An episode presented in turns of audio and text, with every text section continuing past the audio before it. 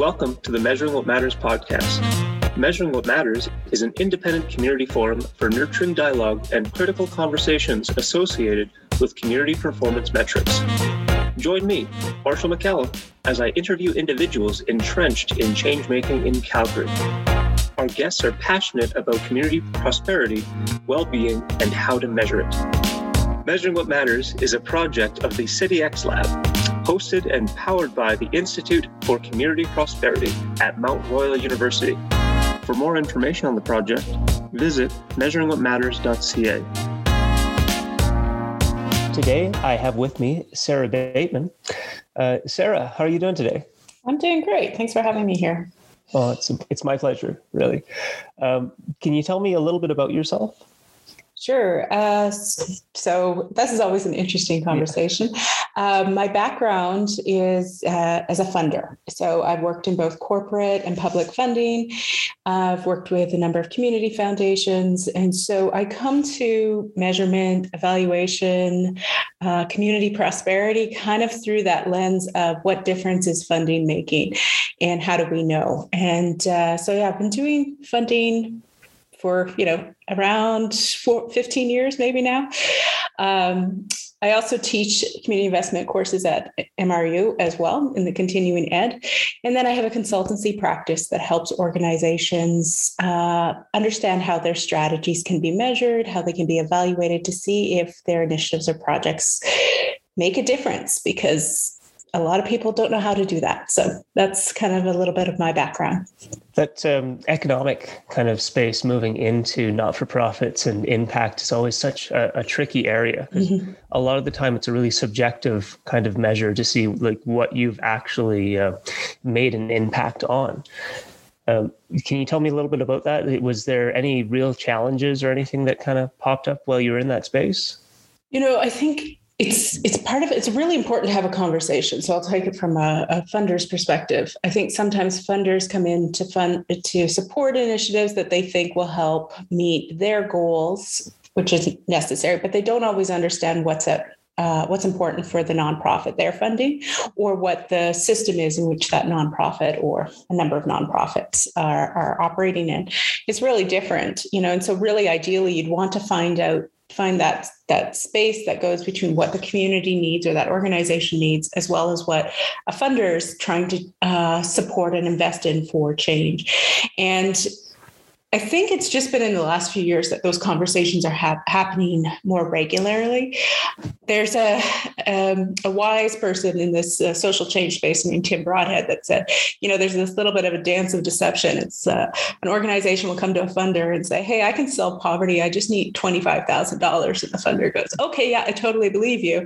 And then after the project, it's like poverty still exists. So to really understand together, I think what the change is and how you know is a really important piece in in making change, whether it's as simple as ensuring somebody has lunch each day, or if it is really around those root causes, say around poverty or well-being or belonging in a community. So I know that um, yeah, trying trying to define that, trying to bring that down is very difficult well-being prosperity can mean a lot of different things to a lot of different people. So if you have that just kind of open conversation that's very brief between the, the two different representatives it can be very uh, difficult to try to get a, a, meaning or like an understanding across. Um, can you tell me a little bit about what your definition of community prosperity and well-being is? Yeah when i when i think about this because I'm just going to take a step back. These words are used a lot, and there's a lot of different definitions. So I'm glad you're asking this. I think for me, when I think about this, it, at the heart of it is is a community. The well-being and quality of life in a community is where everybody where it works for everybody, where everybody feels a sense of connection and belonging, and that they can see a way where they can define their life however they choose to. So they don't feel like there's barriers or uh, they're being excluded because of who they are, how much money they have, who they love, all of that. So I think at the very heart, it is around the community works for everybody. Um, and prosperity is an interesting word in and of itself uh, because it's traditionally in the economic world. But I think, you know, what does, I think people are redefining it, especially after the last year and a half with the pandemic, is like, what does success, what does a quality of life, what does prosperity mean to me? And it's not always economic. It is, it's about the, the depth of relationships and the depth of belonging there, has been a lot of really interesting things popping up in the pandemic, like with the the isolation, especially that's been going on. Um, uh, like an interesting thing that's not entirely related to this topic, but I guess uh, related in a sense of belongingness, um, is that uh, the uh, rate of individuals uh, moving into religious organizations has increased dramatically right so oh. people are looking and not just like specifically organized religion in like the Catholic, Christian, you know, Catholicism kind of sense, but uh, people moving into different spiritual spaces as well has become um, a, a, huge boon. Yeah, well, that makes sense because um, I think religion creates that sense of community.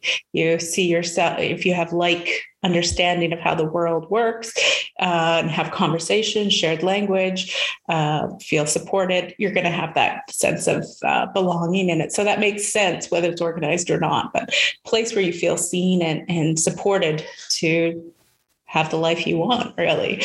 Um, and does you know i think in this con- conversation it's also like does our city does our country allow us to have that you know and how do we know that as well too? So so moving into uh, what you're what you're doing now because i know that you've, you've stepped away from your role um, with calgary arts development. Mm-hmm. um, you're kind of working in a role where you're helping clients figure out like key data points to to measure if their initiatives are moving forward, if they're growing, uh, what they should be doing, maybe tweaks that they have. Mm-hmm. Um, can you tell me a little bit about like what kind of data points do you see? Like what what's um, coming up very popular?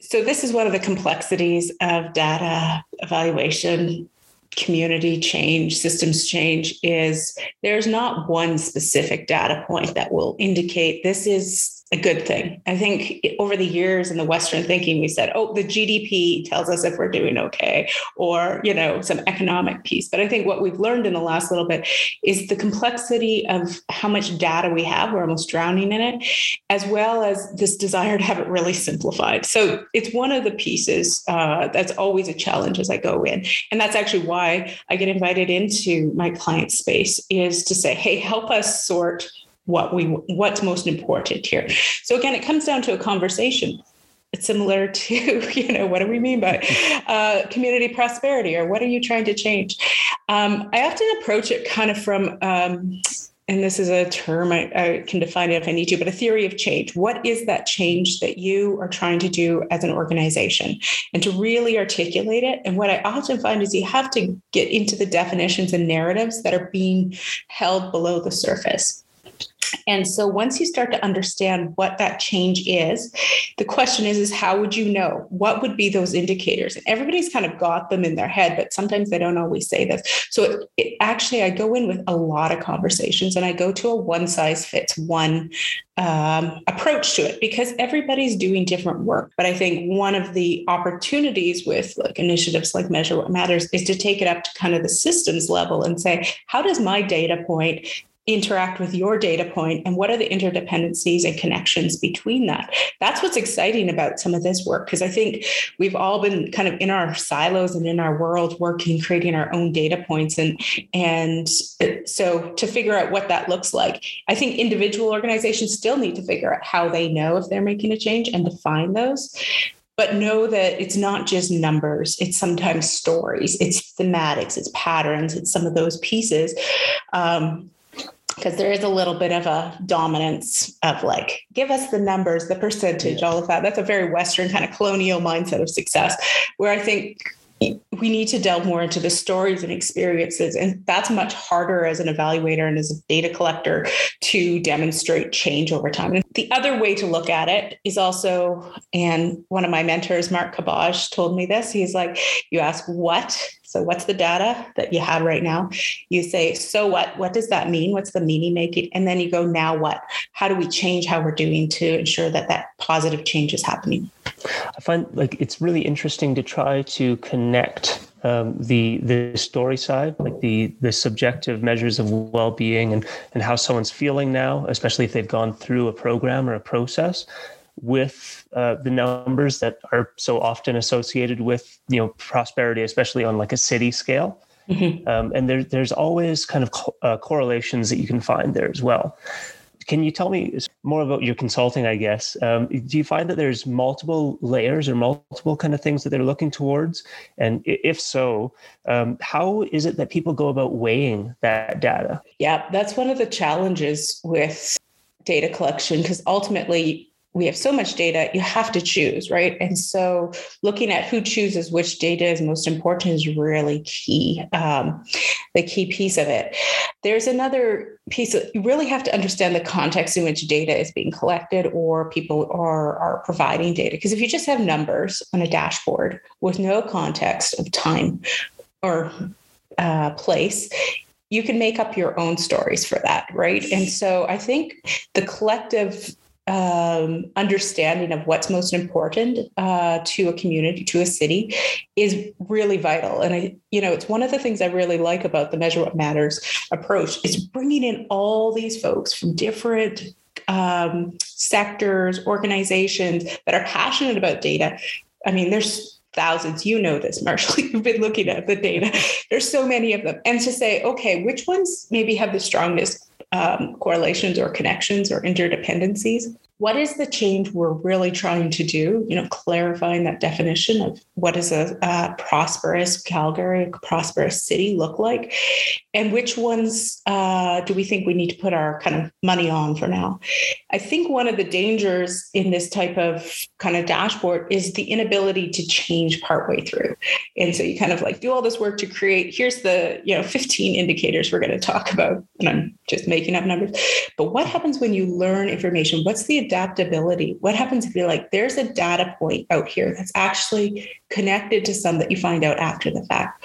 Or uh, yeah, so I think some of that is are one of the challenges uh, of this is the depth of complexity, but we want to make it simple. Uh, so I was going to ask uh, if there's ever been a light bulb moment, like um, uh, something that kind of just clicks together, where you're either dealing with a client or maybe in in personal studies, um, like you're coming out of your uh, program at mm-hmm. Waterloo mm-hmm. when you're uh, studying social innovation there, where everything kind of just made sense, and it's almost like a, an obvious factor. Like, of course, we should be focusing on this, like I think the piece is is that you have to kind of my realization, my aha was it's sometimes not what you think it is. And so to leave space for what you might learn along the process. And that's really hard, I think, for my clients or for the organizations I worked with, because boards, uh, executives like really hard numbers, like that pretty dashboard. And often what I find is in the dashboards, it doesn't actually tell you the change, doesn't demonstrate always the change that you want to be seen. But what it can do is share demonstrate the opportunities or gaps where initiatives or efforts need to be made. So, you know, I think that that's a really important piece as well as what don't we know. Mm-hmm. Uh, now, you talked a little bit about um, like changing indicators and like where where you could be moving and having an openness for growing. Um, with the uh, the clients that you're working with or in your in your history, how do you set them up for success later on? Is do you find that there's often things that they don't know or don't know how to measure yet that they're going to be looking at in the future or something that they can strive to kind of measure to figure out a bit more about their impact?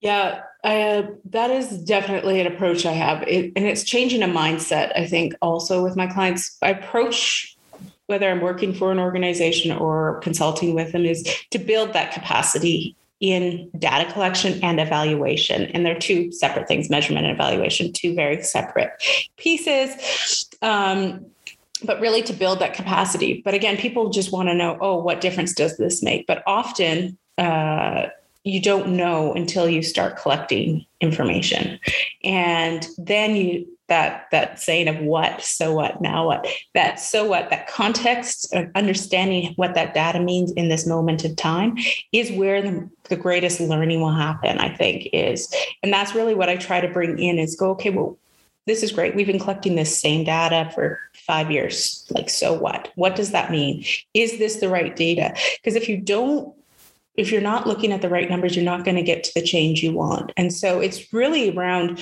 kind of investigating it's not even about numbers or stories, but our deep narratives that we cherish about whatever the work we're doing, whether it's for a nonprofit or for our funder. We, you know, kind of those deeply cherished narratives that we don't want to investigate or question about why we think this data point is really important and why not this one. So back to your point about who decides which data is most important, I think that has to be really investigated either within the organization or within the sector or, you know, with what measurement matters. We're investigating that kind of collectively across the city what data points most matter?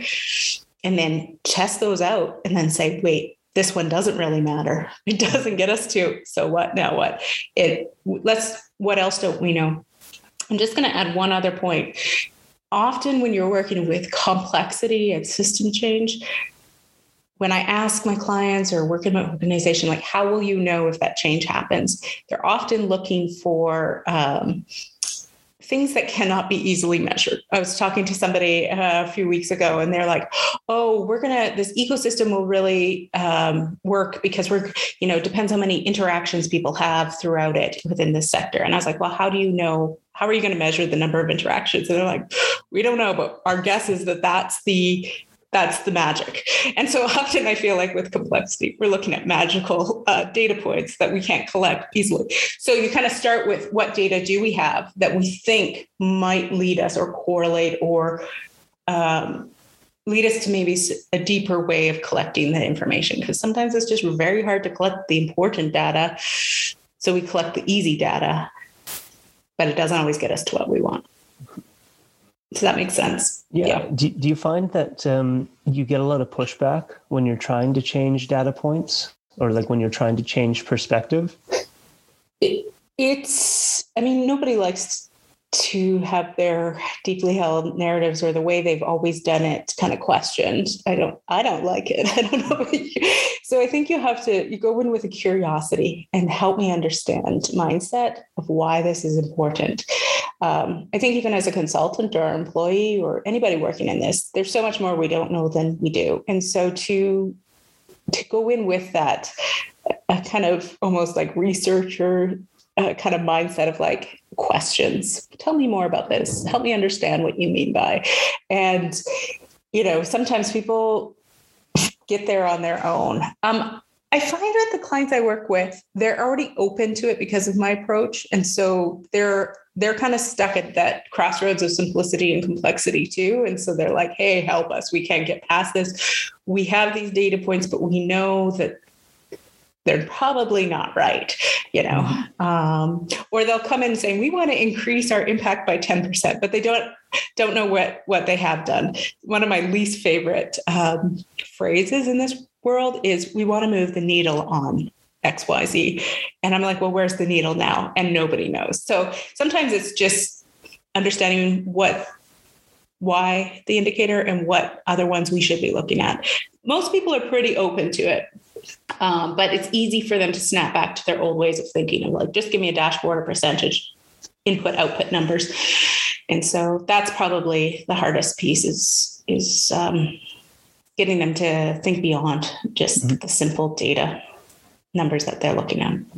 So to extrapolate that into kind of the city perspective, mm-hmm. especially like for someone that was looking at uh, data points for Calgary, as an mm-hmm. example, um, that would open them up to a lot of vulnerability then, right? Because like they they would have to constantly be questioning what it is that they're measuring. And do, do you think that that um, kind of would happen or has happened? I know that you you'd worked a little bit with um, Calgary Arts Development there. Yeah, you know, when it comes to citywide uh, initiatives like Measure What Matters, everybody's got their perspective and their um, oh well we need to have this and i to my my my time at Calgary Arts Development, I wanted to see the arts in the dashboard too. And, you know, it was kind of arts and culture was kind of missing.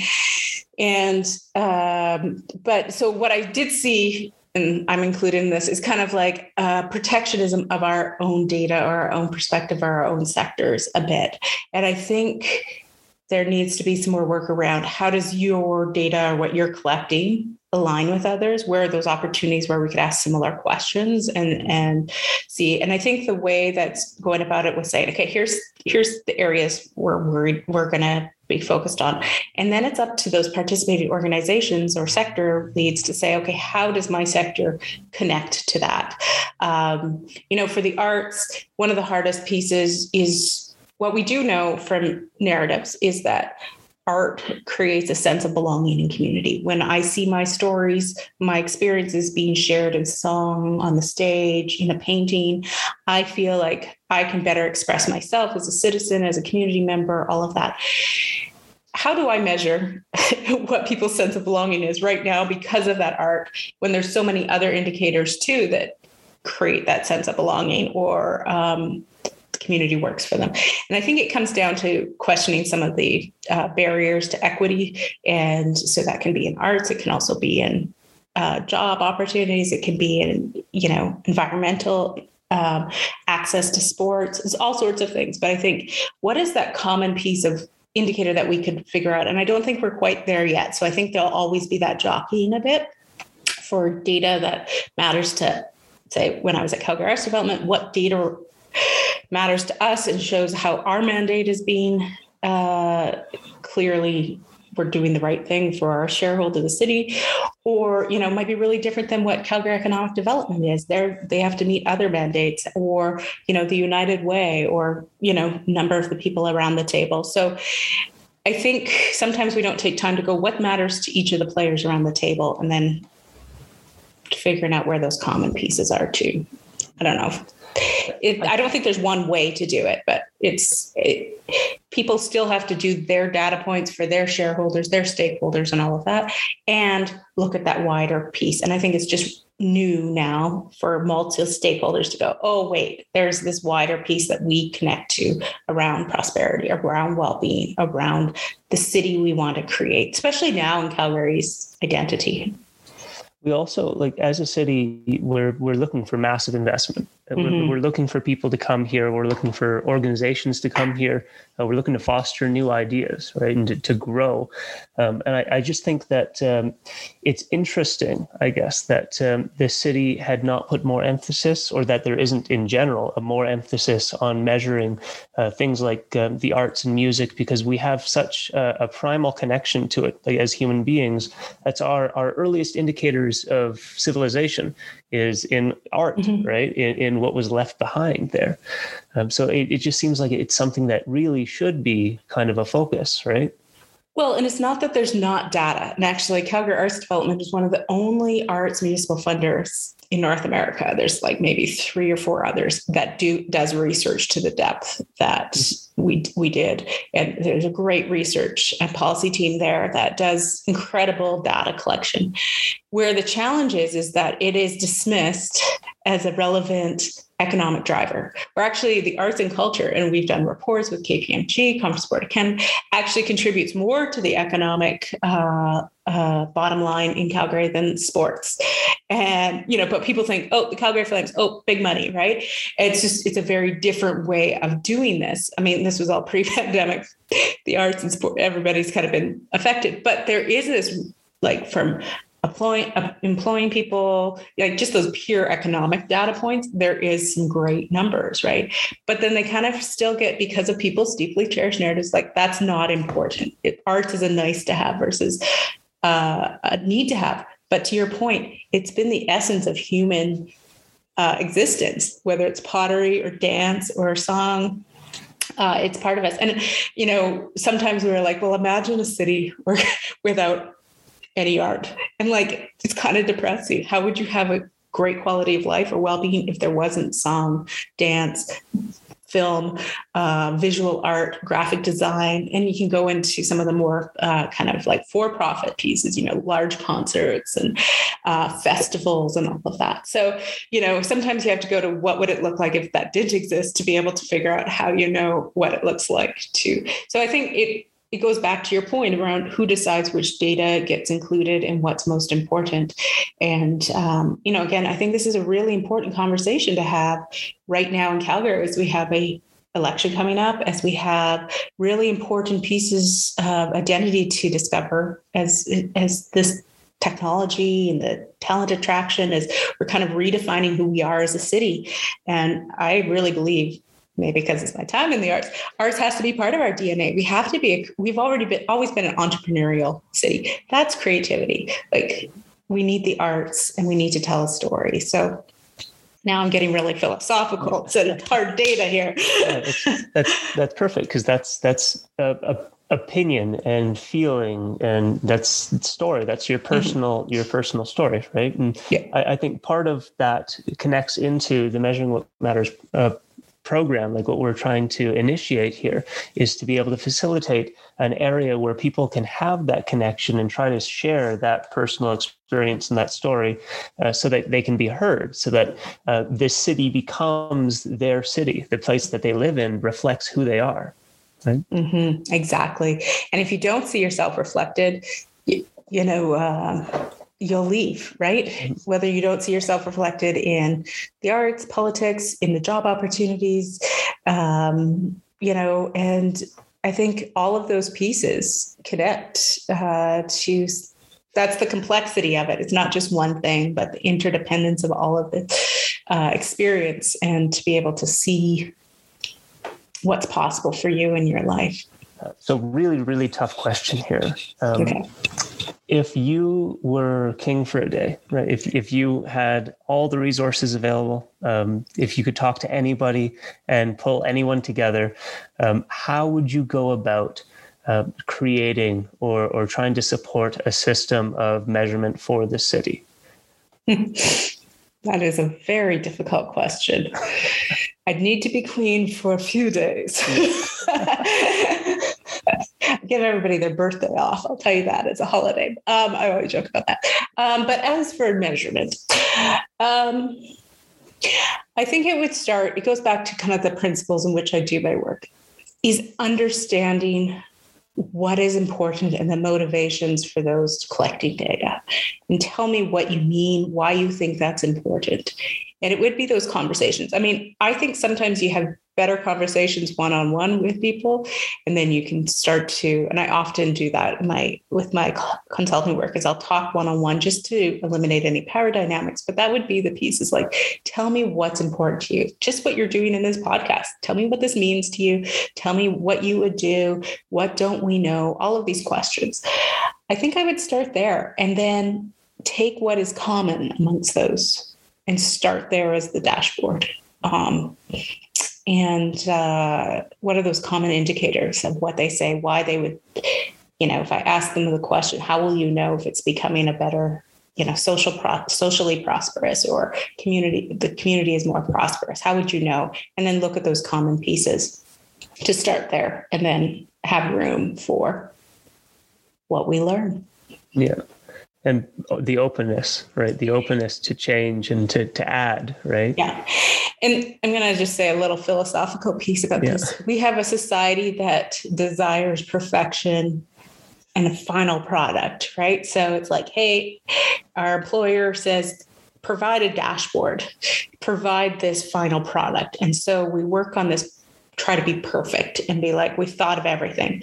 But that's nearly impossible when you're working with complexity. Things are constantly changing. And the moment you think you have understood community or the systems or the connections, it changes in a blink of an eye. So, the other piece that's a challenge in this is to say we're not going to have this perfect. We're going to have it good enough because we've done some really good thinking and engagement but it could change next year. And for researchers and data collectors, they don't like that because they want to see the longitudinal kind of like, oh, we're following this. And so they're like, well, that affects the study. But I think create the study, create the data collection in a way that allows for new information, or else you'll probably get stuck in a path that doesn't actually answer the question and get to the end that you really, really want. So the most flexible dashboard possible, please. That's beautiful. Thank you. Um, and that actually leads us to our ending. Um, I want to thank you so much for coming on today uh, and for providing all of your insights. It was and a pleasure I, to be here. I want to thank our listeners for uh, for taking the time out of their day to uh, to learn a little bit. Thank you.